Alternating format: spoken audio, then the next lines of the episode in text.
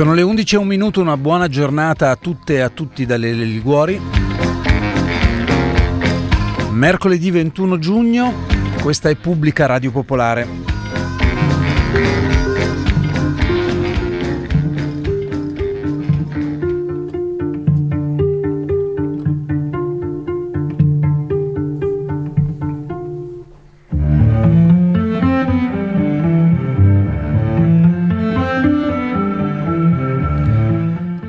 Armi per fare la guerra e per la difesa, ce n'è sempre di più al mondo. Secondo l'autorevole centro di ricerca SIPRI di Stoccolma, l'Istituto di Ricerca Internazionale sulla Pace, la spesa militare mondiale ha raggiunto nel duemilaventidue la somma record di duemiladuecentoquaranta miliardi di dollari complessivi, che corrisponde ad una crescita di, del tre virgola sette per cento in termini reali, questo rispetto all'anno precedente, il duemilaventuno.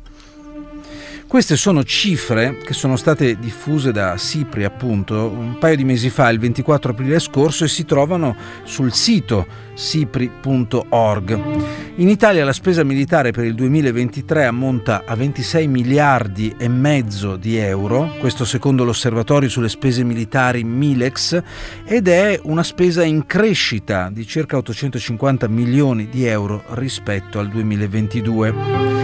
Scrive la Rete Pace e Disarmo che a livello mondiale l'aumento delle spese militari è stato di centoventisette miliardi di dollari in un anno, una cifra questa che supera di gran lunga i cento miliardi annui che sarebbero necessari per consentire ai paesi più poveri della Terra di adattarsi agli effetti dei cambiamenti climatici, ma che i governi di tutto il mondo, scrive Rete Pace e Disarmo, da anni e anni non stanziano per scelte politiche miopi.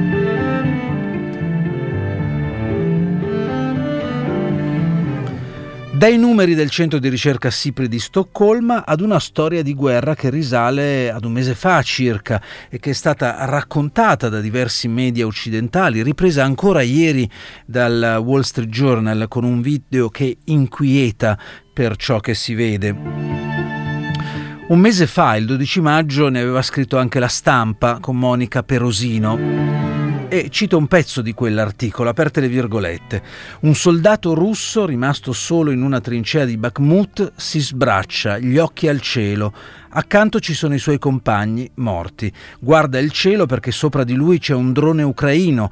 Si sbraccia perché sta chiedendo al piccolo velivolo, che gli ronza sulla testa, di risparmiarlo, di non sparare. Fa cadere il fucile a terra, mette le braccia a croce sul petto, poi è costretto ad accucciarsi perché alle sue spalle i suoi gli stanno sparando contro. Hanno capito che si vuole arrendere. Un altro velivolo ucraino si avvicina, lancia quello che sembra un pacchetto bianco, ma non è un pacchetto, sono le istruzioni per arrendersi. Il militare si guarda attorno, indugia qualche secondo, poi inizia a camminare veloce lungo la trincea, scortato dal drone ucraino, mentre il fuoco amico non si ferma. Fine della citazione, l'articolo appunto era della Stampa eh, di Monica Perosino di un mese fa circa, il dodici maggio scorso. E arriviamo poi alla notizia di questa mattina, battuta dall'agenzia ANSA un'ora fa, un'ora e mezza fa. La Russia ha sventato oggi un attacco terroristico con droni lanciato dalle forze ucraine nella regione della capitale. Lo ha annunciato il Ministero della Difesa di Mosca, come riporta l'agenzia di stampa TASS. Questa è sempre l'ANSA che scrive. Oggi abbiamo sventato un tentativo del regime di Kiev di compiere un attacco terroristico contro strutture nella regione di Mosca con tre droni di tipo aereo. Questo ha dichiarato il Ministero. Tutti i droni sono stati deviati dalla guerra elettronica, hanno perso il controllo e si sono schiantati. Il Ministero della Difesa di Mosca ha poi aggiunto che non ci sono state vittime o danni. Allora, le spese militari che aumentano su scala planetaria e l'uso sempre più diffuso delle nuove tecnologie per gli armamenti o come armamenti. E qui veniamo al tema che adesso affronteremo con i nostri ospiti, che vi presenterò tra un momento di questa mattina. Oggi è stato pubblicato un rapporto che fa il punto sullo sviluppo in Italia dei sistemi d'arma autonomi. Adesso ci faremo spiegare bene di che cosa si tratta. Il report è intitolato Man in the Loop, l'umano all'interno del cerchio, del cerchio delle decisioni sull'uso dell'arma. Questa è la mia interpretazione, poi la chiederò adesso agli ospiti. Il report è stato pubblicato questa mattina dall'associazione info punto nodes e il sito è infonodes, infonodes punto org. All'interno questo di una campagna, ed è una campagna che ha un nome chiaro, Stop Killer Robots, una coalizione internazionale di oltre centottanta organizzazioni non governative distribuite in una sessantina di paesi.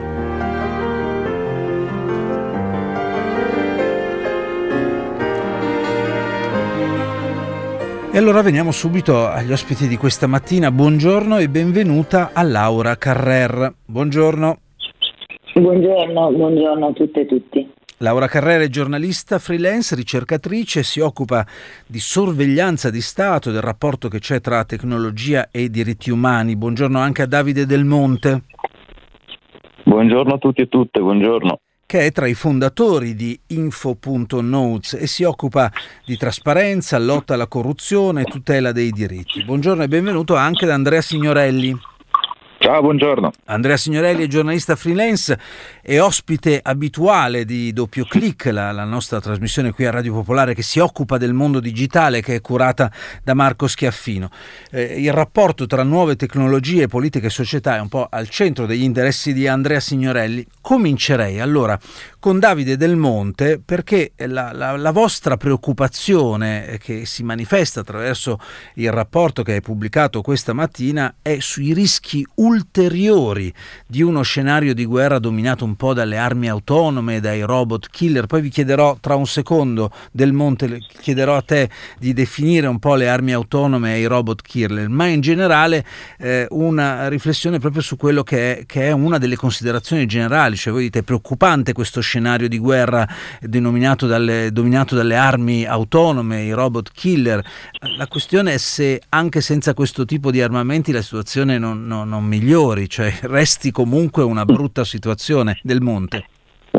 Sì, certo, certo, infatti l'abbiamo proprio premesso, è un, è un tema scivoloso, perché sembra di parlare di armamenti che sono così brutti, così cattivi, così preoccupanti, così terribili da far quasi sembrare innocui quelli che sono, diciamo, gli armamenti tradizionali. Quindi nel report abbiamo proprio cercato di, insomma, eh, dosare anche le parole che abbiamo utilizzato per far capire che, insomma, dal nostro punto di vista la guerra è sempre qualcosa di brutto, certo, poi possiamo anche renderla peggiore di quello che è già.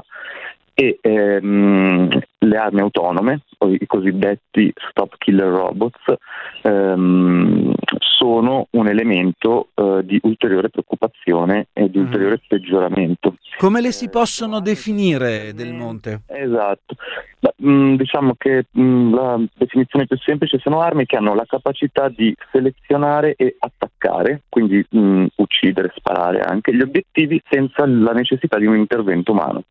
Sono sistemi d'arma dotati quindi di sistemi di intelligenza artificiale, e qua eh, la questione interessante è che stia, nel report abbiamo toccato appunto due temi molto caldi, quello della guerra e quello dello sviluppo dell'intelligenza artificiale, che in questo caso si uniscono, confluiscono in un interesse economico comune, che è quello dello sviluppo di nuove armi sempre più potenti e sempre più in grado di agire appunto in maniera del tutto autonoma.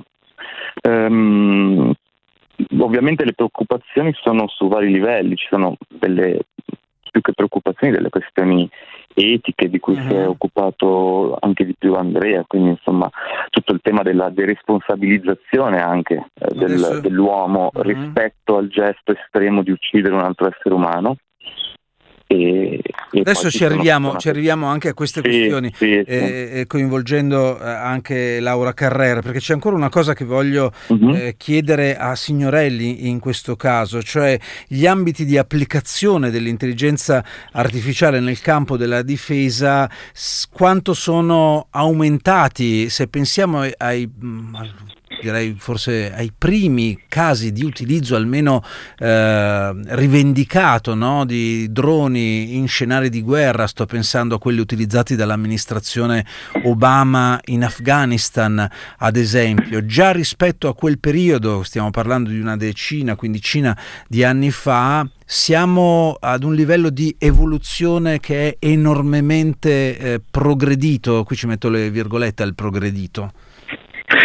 Sì, progredita tra virgolette, però la risposta è positiva, la risposta mm. è sì, perché quei famosi droni così tanto utilizzati da Obama nei vari scenari di guerra medio orientali che, veniva, che vedevano coinvolti e vedono coinvolti gli Stati Uniti erano tutti pilotati da remoto, per cui al massimo si potrebbe parlare di armi semi-autonome, ma forse addirittura sarebbe un termine eccessivo. Quelli erano droni che venivano lanciati, costantemente seguiti da un operatore che manovrava da remoto, che osservava attraverso verso delle videocamere quello che appariva davanti e decideva se e quando eh, fare fuoco. Quello che noi stiamo in- iniziando a vedere oggi in azione, come è successo in Libia, stando almeno a un report dell'ONU, e come probabilmente sta succedendo anche in Ucraina e altrove, è che siamo di fronte ad armi che sono autonome o semiautonome, quindi armi che utilizzando sistemi di intelligenza artificiale, dal riconoscimento immagine che permette a questi strumenti di capire che cosa gli si para davanti ad altri algoritmi sempre basati su deep learning, intelligenza artificiale, sono in grado di agire in maniera completamente autonoma. È un sistema cosiddetto launch and forget, lancialo e dimenticatene, mm. perché tu puoi dire a questo drone qual è la sua missione, per esempio vai in quell'area e prova dei ribelli, e lui farà, tu, può potenzialmente fare tutto in autonomia. Ultimo aspetto importante, è difficile distinguere tra arma autonoma e arma semiautonoma perché non si può sapere, come ci è stato spiegato da vari esperti, tutte le armi autonome possono essere usate anche in modalità semiautonoma, quindi è impossibile sapere se quel drone, per esempio quello che nel duemilaventi ha agito in Libia, uno sciame di droni che ha inseguito le truppe del generale Haftar, è impossibile sapere se ha agito veramente in completa autonomia come si sospetta, o se invece dietro ci fosse un operatore che magari decideva se fare fuoco o magari lo stava manovrando. Quindi anche questa area grigia dell'impossibilità di sapere se l'arma autonoma sta agendo in autonomia mm. o meno crea ulteriori problemi. Quel che è certo è che strumenti in grado di agire in completa autonomia ci sono, sono già realtà, probabilmente sono già stati utilizzati, e qui si apre tutto il problema, tutta la tematica di quali sono i problemi e i dilemmi che ciò solleva e gli errori che si presentano di fronte a noi da affrontare. Su questo voglio coinvolgere Laura Carrer. Vedevo che il segretario generale dell'ONU, Antonio Guterres, proprio parlando di armamenti autonomi, li ha definiti politicamente inaccettabili e moralmente ripugnanti. Anche qui entriamo in una questione, come diceva prima all'inizio Del Monte, in qualche modo scivolosa, tale da far apparire quello che sta arrivando come il peggio e implicitamente far dare un giudizio positivo su ciò che ha preceduto quel peggio. Allora ci sono questioni etiche specifiche, immagino, che portino Guterres a dire moralmente ripugnanti, forse proprio per quella eh, per quell'arma eh, quasi senza, apparentemente, no? senza, senza la mano che la impugna e che uccide apparentemente senza eh, la mano del, del, dell'umano eh, che compie il gesto. Ci sono questioni, questioni etiche, queste questioni, Laura Carrer, eh, come si possono eh, esplicitare e che influenza possono avere se vengono poste poi in quella che, che voi eh, chiedete? Vedete essere un po' la, la, una proposta che fate, quella cioè che ci sia una regolamentazione a livello internazionale di queste armi, le questioni etiche che l'arma autonoma eh, pone, Carrer. Sì, noi ci ritroviamo in questa considerazione del segretario generale dell'ONU, soprattutto perché crediamo sia necessario parlare di tecnologia in modo critico e soprattutto politico.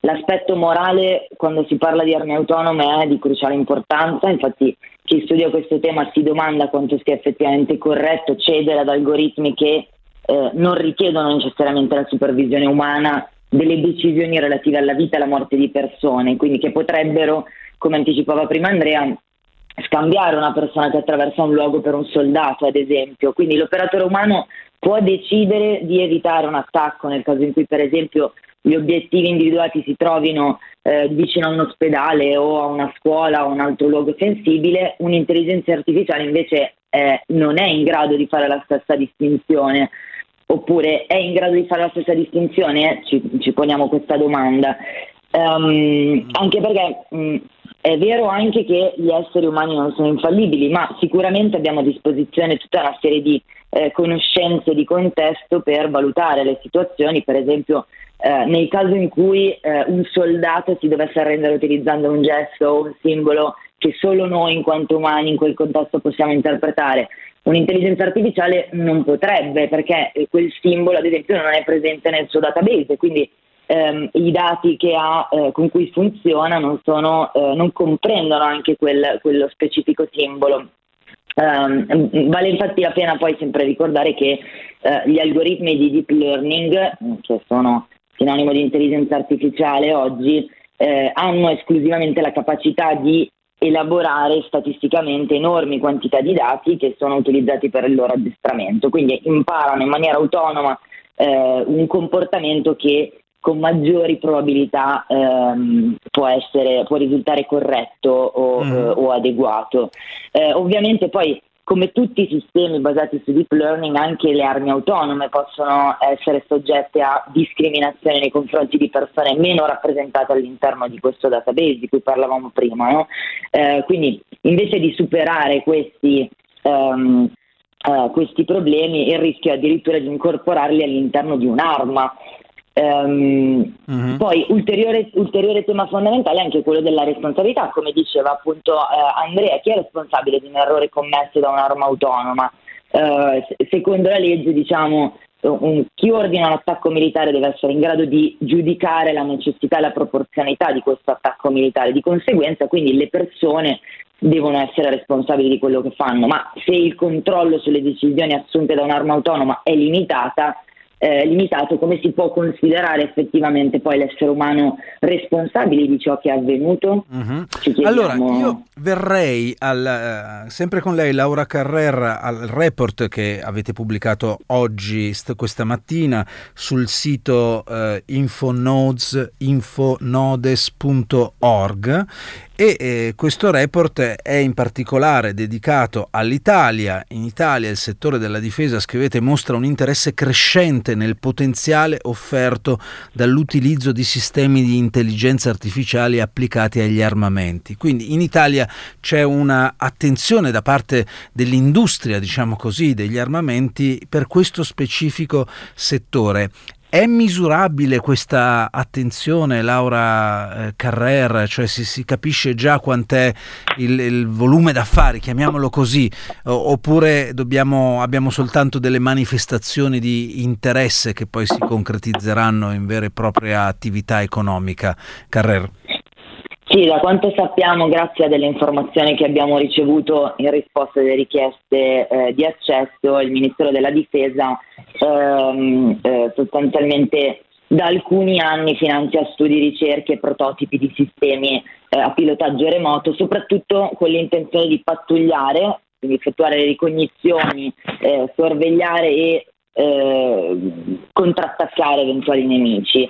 Um, la eh, direzione degli armamenti aeronautici ha fornito del, alcune informazioni sui progetti di ricerca e di sviluppo tecnologici eh, sui sistemi di arma automatici o pilotaggio remoto. Noi ne abbiamo ehm, contati dieci, con i quali dal duemiladodici in poi il Ministero eh, si è effettivamente impegnato a realizzare dei velivoli eh, U A V in sciame o singoli, quindi dei droni eh, dotati di apprendimento statistico, identificazione automatica di bersagli, capacità di sorveglianza, missioni. Sostanzialmente progetti di ricerca e innovazione che eh, da quindi dieci anni il Ministero della Difesa porta avanti insieme a aziende e università nazionali. Questo è un aspetto molto interessante eh, e sostanzialmente lo stanziamento sul bilancio ordinario della Difesa è Eh, di più di quarantotto milioni di euro per l'esercizio finanziario duemilaventuno duemilaventidue e eh, di eh, un po' meno, quaranta milioni per quello del duemilaventitré. Um, Chi sono le aziende leader in, in questo settore? Chi si sta buttando di più, da quello che si capisce ovviamente? Ma ovviamente ci sono eh, quelle più, diciamo, conosciute, in Italia sono Leonardo, ma ci sono tantissime anche aziende molto più piccole. Eh, ad esempio un progetto che, che, ci, che, ci è stato, che ci è stato comunicato è mh, sostanzialmente sviluppato da un'azienda sarda che è nata dieci anni fa eh, proprio nel, per il settore della difesa eh, e che è abbastanza sconosciuta.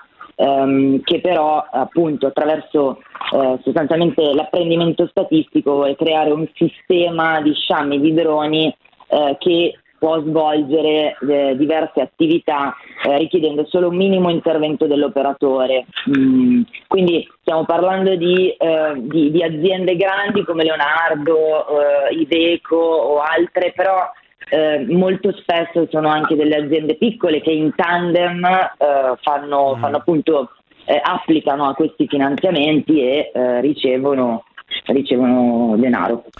Davide Del Monte, eh, torno da te perché qui la questione, l'abbiamo accennata prima, della regolamentazione è un po' il tentativo di dare una risposta, appunto limitare, circoscrivere eh, la, lo sviluppo di questo tipo di armamenti. L'idea che vi siete fatti sul tipo di regolamentazione, a quale livello e, e, e chi la, la, la dovrà far rispettare questa regolamentazione eh, contro gli armamenti armamenti autonomi? Sì, quando si parla di regolamentazione ovviamente parliamo sempre di regolamentazioni internazionali che, come sappiamo, hanno dei limiti enormi, perché se anche venisse accettata, diciamo che la richiesta della campagna nello specifico è quella di eh, mantenere, se mh, diciamo garantire sempre un significativo ruolo umano Nel, negli scenari di guerra.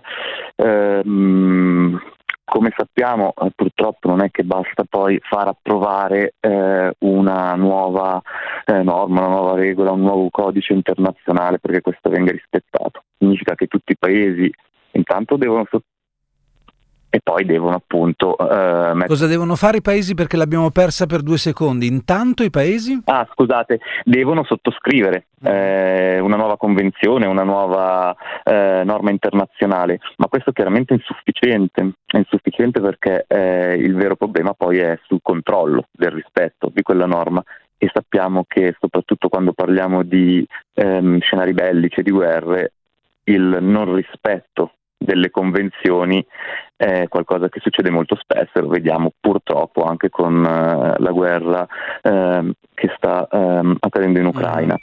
Um, quindi norme internazionali um, su cui la campagna Stop Killer Robot, che eh, ti ringrazio per aver citato in apertura, sta cercando di fare mh, lobbying, insomma pressione, perché comunque, anche se eh, come abbiamo detto poco fa, eh, per quanto debole, comunque una normativa più stringente su questi sistemi d'arma ehm, è ritenuta necessaria.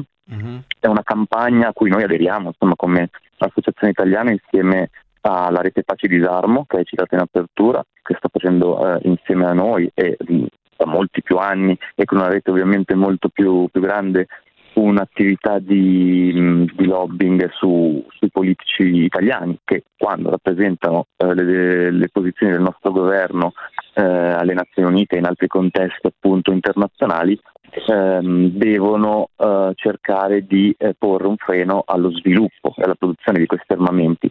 Certo che poi eh, il nostro lavoro diventa complesso con, quando capiamo, come dalla ricerca che abbiamo appena pubblicato e grazie appunto agli approfondimenti di Laura e Andrea, che eh, gli interessi del settore della difesa, che come sappiamo economicamente è un settore importantissimo purtroppo per il nostro paese, vanno in senso opposto. Uh-huh. Eh, qua, eh, mi, mh, vorrei citare semplicemente la dichiarazione di... Mh, del capitano Di Vascello, vice capo reparto anfibio della Marina Militare. trenta secondi, perché poi voglio dare la parola a Signorelli per chiudere.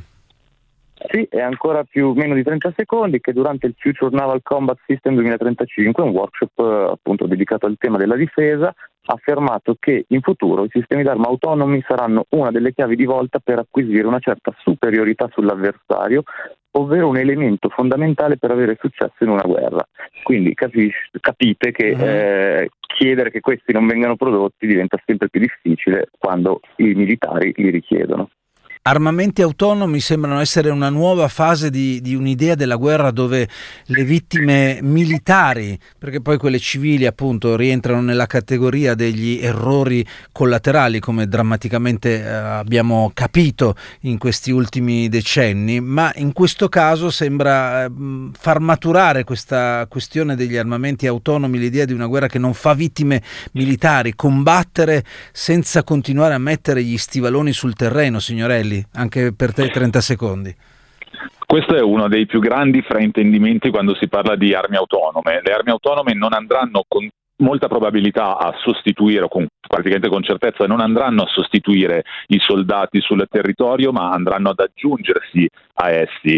In ogni caso poi c'è sempre un problema di sproporzionalità: chi ha le armi autonome, chi ce le ha a disposizione, chi le ha più potenti. Quando si parla di guerriglia magari in paesi come lo Yemen o in paesi medio orientali in cui intervengono superpotenze in, in, in modalità di invasione, cioè che, che tipo di sproporzione si crea? E poi, per concludere, un aspetto cruciale, fondamentale: se anche noi potessimo immaginare che grazie alle armi autonome siano meno le vite umane, dati umani coinvolti, il vero rischio è che proprio per questa ragione si andrebbero a moltiplicare i teatri di guerra, si andrebbe a semplificare l'inizio di un conflitto, si andrebbero a moltiplicare i conflitti e ovviamente in questo modo inevitabilmente andremo anche a moltiplicare le vittime civili. Quindi lo scenario della, del, delle armi autonome può portare a tutto tranne che a un mondo in cui ci sono meno vittime, meno vite umane coinvolte e probabilmente anche meno soldati umani direttamente coinvolti. Grazie ad Andrea Signorelli, giornalista freelance. Buona giornata Andrea, a presto. Grazie, a presto. Grazie anche a Laura Carrer, giornalista freelance e ricercatrice. Buona giornata. Grazie mille a voi, buona giornata. E una buona giornata anche a Davide Del Monte, tra i fondatori del uh, sito info punto nodes, uh, e lì sarà il luogo dove poter trovare tutte le informazioni su questo report presentato questa mattina, Man in the Loop. Il sito è infonodes punto org, corretto Del Monte? Esatto, e soprattutto grazie a voi e viva Radio Popolare. Grazie, grazie. Buona giornata allora a tutti, ci risentiremo presto anche per capire un po' gli sviluppi di questa eh, questione. Sono le undici e ventotto minuti, noi ci fermiamo qui con la puntata di oggi di Pubblica. La linea va a dire Rubini per Calt. Ci risentiamo domani alle undici, come sempre una buona giornata a tutte e a tutti dalle Liguori. Ciao.